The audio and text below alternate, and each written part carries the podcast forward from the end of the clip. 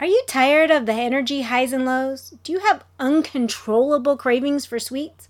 Well, let's not forget about the dreaded hangry feeling. Listen up. It's time to dive into the art of balancing your blood sugar. Does your metabolism suck? Are you sick and tired of being sick and tired? Do you want off the diet roller coaster? Do you wish there was a simple solution to get you healthier, smaller, and have more energy? Hey friends, I'm Jolene, a nutritional therapy practitioner, wife, furry guardian, and non bendy yogi. Like you, I spent years chasing skinny instead of healthy until I finally learned there's more to getting healthy than eat less and move more. Welcome to Holistic Health Made Simple, where I share all the tips, tricks, and science to set you free from the diet overwhelm and frustration with the ever changing health rules. We go beyond the calorie and diet dogma to equip you with simple changes to real food, mindset, and lifestyle. If you are ready to learn to tailor your journey to your current health, implement simple solutions, and achieve undeniable results, then this is the podcast for you. Pop in those headphones, take a deep breath, and let's get healthy. Hey, hey there! One of the most important things you can do for yourself and your health and your weight loss journey is to learn how to balance your blood sugar. You might be thinking, well, I'm not a diabetic, so I don't need to worry about it. But I see you. You're Googling how to lose weight, have more energy, and how to feel better. You see, for some reason, there is a huge disconnect between the foods we eat and how we feel and how we look. Before I dive in, let me say the obligatory yes, there is an energy balance component to weight loss. You know, that whole we got to burn more than we take in. Got it. However, lasting weight loss is more often an amazing side effect of getting healthy. You see, when we work on the aspects of health, we get better at utilizing the calories and more efficient at burning them. So, one component that we are going to talk about today is balancing our blood sugar. Let's first clarify that blood sugar, also called blood glucose, is different than insulin. They work hand in hand, but are two totally different things, and oftentimes I hear them used interchangeably, and, and that's a problem. Blood sugar or glucose in the body came to be in the body in two different ways either by eating carbohydrates, so it's circulating or stored in muscles, livers, and fat cells, or your body was so depleted by not eating carbohydrates, it made the glucose from amino acids, also known as protein, while insulin is an actual hormone and it's produced by your body. It's considered the master hormone as it has an effect on all hormones and the balance between them throughout the body. So, its main purpose is to break down foods and then shuttle the glucose from the foods into cells for storage to be used as energy later. In a healthy person, a normal amount of insulin is released, and then the carbohydrates are processed and taken up into the cells, and the blood glucose number is back down to normal within two hours.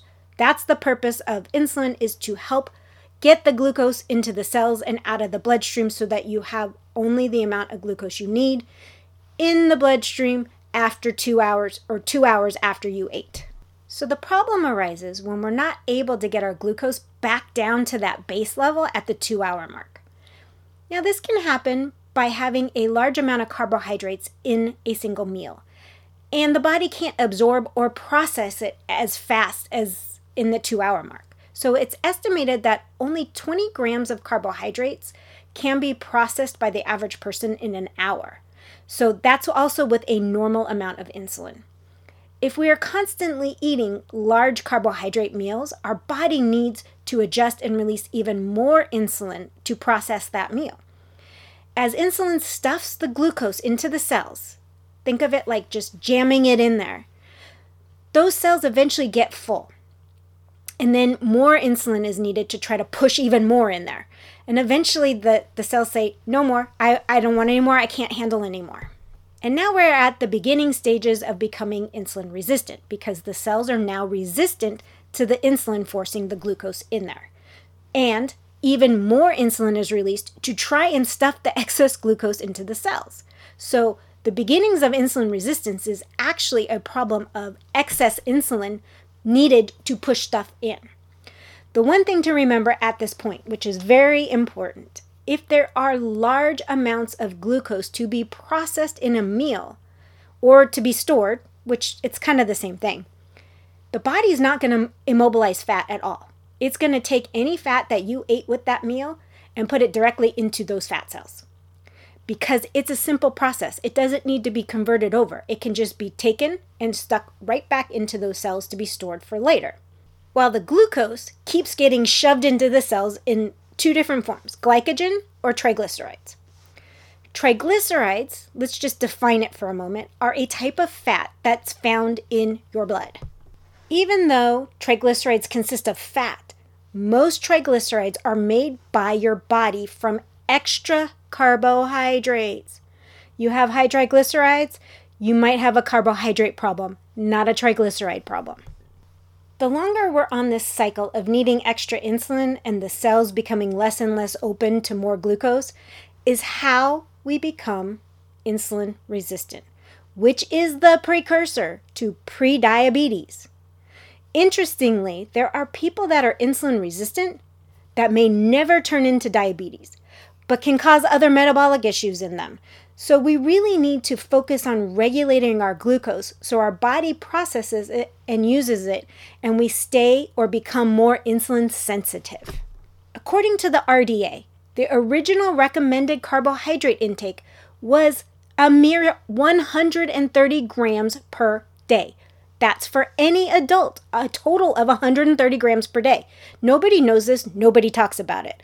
Now, I saw some other studies that say it might be up to 275 now, but the original recommendation was for 130 grams total per day.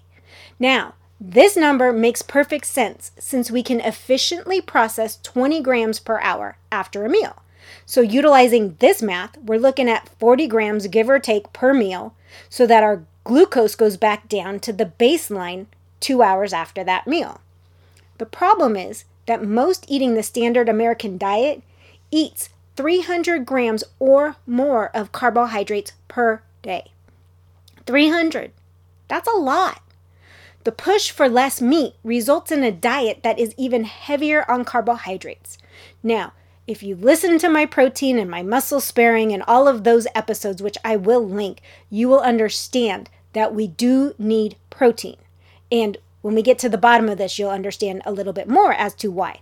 So, as we get pushed to eat less animal protein, now we need to get our protein from plant matter. However, to get one gram of absorbable protein from plant matter versus an animal protein, you need to eat significantly more plants. Well, the protein doesn't translate equally. One gram of plant protein to one gram of animal protein is not the same because we don't absorb it. So, all plant proteins also come with additional carbohydrates, where animal protein comes with a few, maybe here or there, but not, not nearly as much as a plant protein.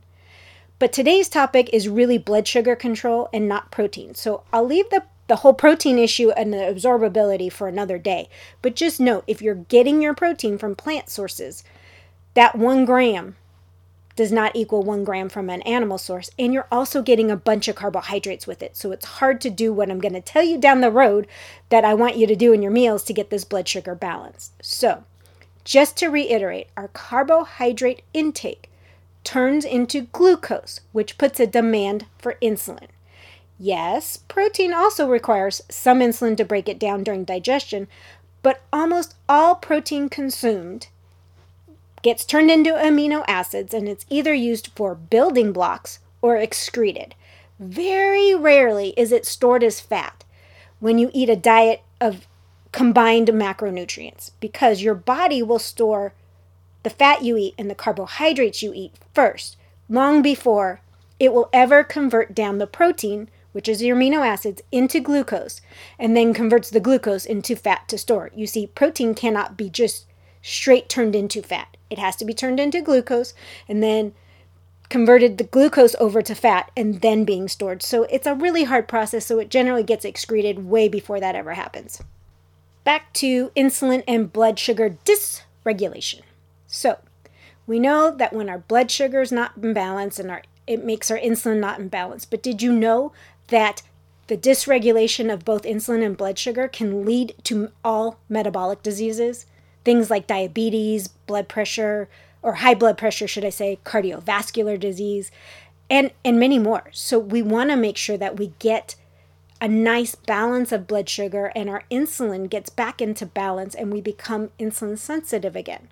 Also, as us women, we, we transition into perimenopause and menopause, our ins- insulin sensitivity drops.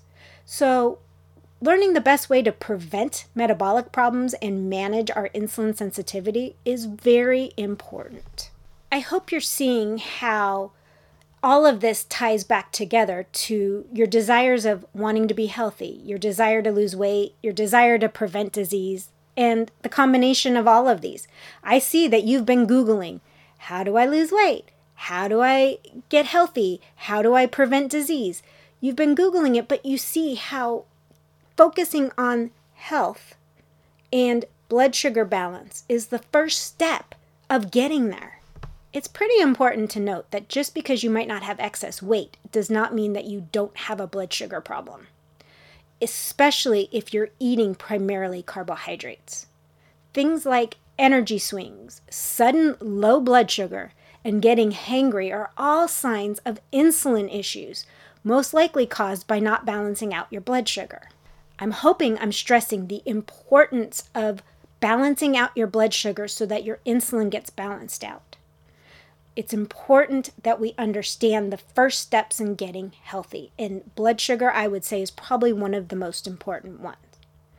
By the way, are you on my newsletter list? If not, you're going to want to head over to holistichealthmadesimple.com because I am cooking up something special you're not going to want to miss for Black Friday and Cyber Week. It's going to help you get going on the right foot in the new year. Now let's get back to the issue at hand balancing our blood glucose, which will help us get our insulin under control. There are different approaches to take depending on your current health and any diagnosis you might have. One thing I want to clarify diabetes is often said to be a progressive disease that you will never recover from. Yes, it is a progressive disease if you change absolutely nothing. So many, through dietary changes alone, have managed to reverse the progression and got off all meds. Depending on the severity, the timeline will vary, and what you need to do will vary. But today, I will be educating on where to start. If you're under a doctor's care, make sure you're in touch with the doctor about any changes in your glucose numbers. Because as you improve your diet, your glucose numbers will change and your medicine might need to be adjusted. You just need to be able to talk to the doctor or the nurse so that they can help you through any um, changes to your medication. And one, I am no way giving medical advice. This information is for educational purposes to help you be your best advocate for you. You take control of your health. You do what you know is best for you. So, with that out of the way, how should you start controlling your blood sugars? One, balance out your meals better. Get a one to one ratio of protein to carbohydrates, and then make sure the majority of your carbs are coming from complex carbohydrates, meaning they have fiber. Add in some healthy fats, and that combo of a one to one protein to carbohydrate ratio, especially complex with the fiber and the fats added in, slows down your digestion and prevents the big glucose spike. We also want to be shooting for that 40 grams of protein and 40 grams of carbs so that you can get that glucose down within those two hours. Number two is a biggie never eat naked carbs. Never. I don't care if they're full of fiber, never eat them naked. If you happen to have a snack or a meal, make sure it's a complex carbohydrate with a protein and a fat. Anything you eat, whether it's a full meal or a snack, should have complex carbohydrates with fiber, protein, and fat. One of the great examples is apple slices and some nut butter, or apple slices and a piece of cheese. Pair some raw veggies with some kind of dip. Make sure that you're getting in the three components. Never eat the carbohydrates on their own. Number three, do not drink sugar. Now, you might be saying, That's common sense. But how often are you reaching for a drink that's considered healthy, but it's primarily sugar? Besides the obvious things like soda and your frappuccinos, things like 100% juice are just as much of a problem as soda when it comes to regulating your blood sugar.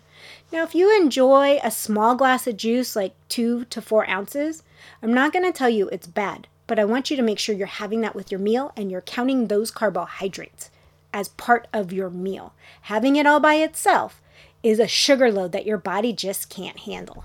Juice, one, is way more fruit than you would actually sit down to eat, and it's minus all of the fiber, which slows down the processing of the sugar. You're better off eating a piece of fruit. Next time at the store, grab one of those green juices or regular juices that all say 100% juice. Flip it over, read just the nutritional label. Forget the ingredients this time. I know I'm big on ingredients, but this time, and look for sugar. It's not going to say added sugar, but it will say sugar. And I can guarantee you, you will be surprised at how much sugar is in that healthy juice. Four, if you are already diagnosed as a pre diabetic or a type 2 diabetic, think about only eating complex carbohydrates, at least until you get your blood sugar and your numbers all under control. And if you're already diagnosed, you know what you're looking for. So work on that and getting on, eating only complex carbohydrates will help you get there a lot faster so that maybe you can stop pricking your finger every day and maybe get off some of those meds that have some pretty nasty side effects. 5. Even if you're not diagnosed as a pre or type 2 diabetic, you should be sticking primarily to complex carbohydrates. These are the vegetables and fruits in their whole form that have plenty of fiber in them. What is not a complex carbohydrate is a starchy vegetable like potatoes, grains that have been processed to remove the hull, leaving little to no natural fiber, and pretty much all ultra processed foods and all added sugars. And finally, six. This one comes up often, so you're going to recognize it. Build and maintain muscle. Healthy muscle will help uptake glucose without the need for insulin, making you overall more insulin sensitive. And just remember, you don't have to be perfect, you just have to make progress. Take little steps to getting your blood sugar under control. You're to be amazed at how much better you feel once your blood sugar is in balance. Getting healthy isn't easy, but every step of feeling better helps you stay motivated for the next step. So remember to constantly assess how you are feeling and don't dwell on any negativity from changing up what you have to eat. Healthy feels so much better than you can imagine. And getting your blood sugars balanced is a giant step in getting healthy. On that note, friends, I will see you next time. Bye! Thanks for listening in today. I hope you got some nuggets to take on your health journey. Remember, this podcast is for educational and entertainment purposes. No medical advice is being given. By listening to this podcast, you agree to the full disclaimer, which is linked in the show notes. If you found this podcast helpful, could you take 30 seconds and leave a review? Your feedback means the world to me and it helps others discover my show. Once again, thank you for being part of my community. Until next time, have a blessed day.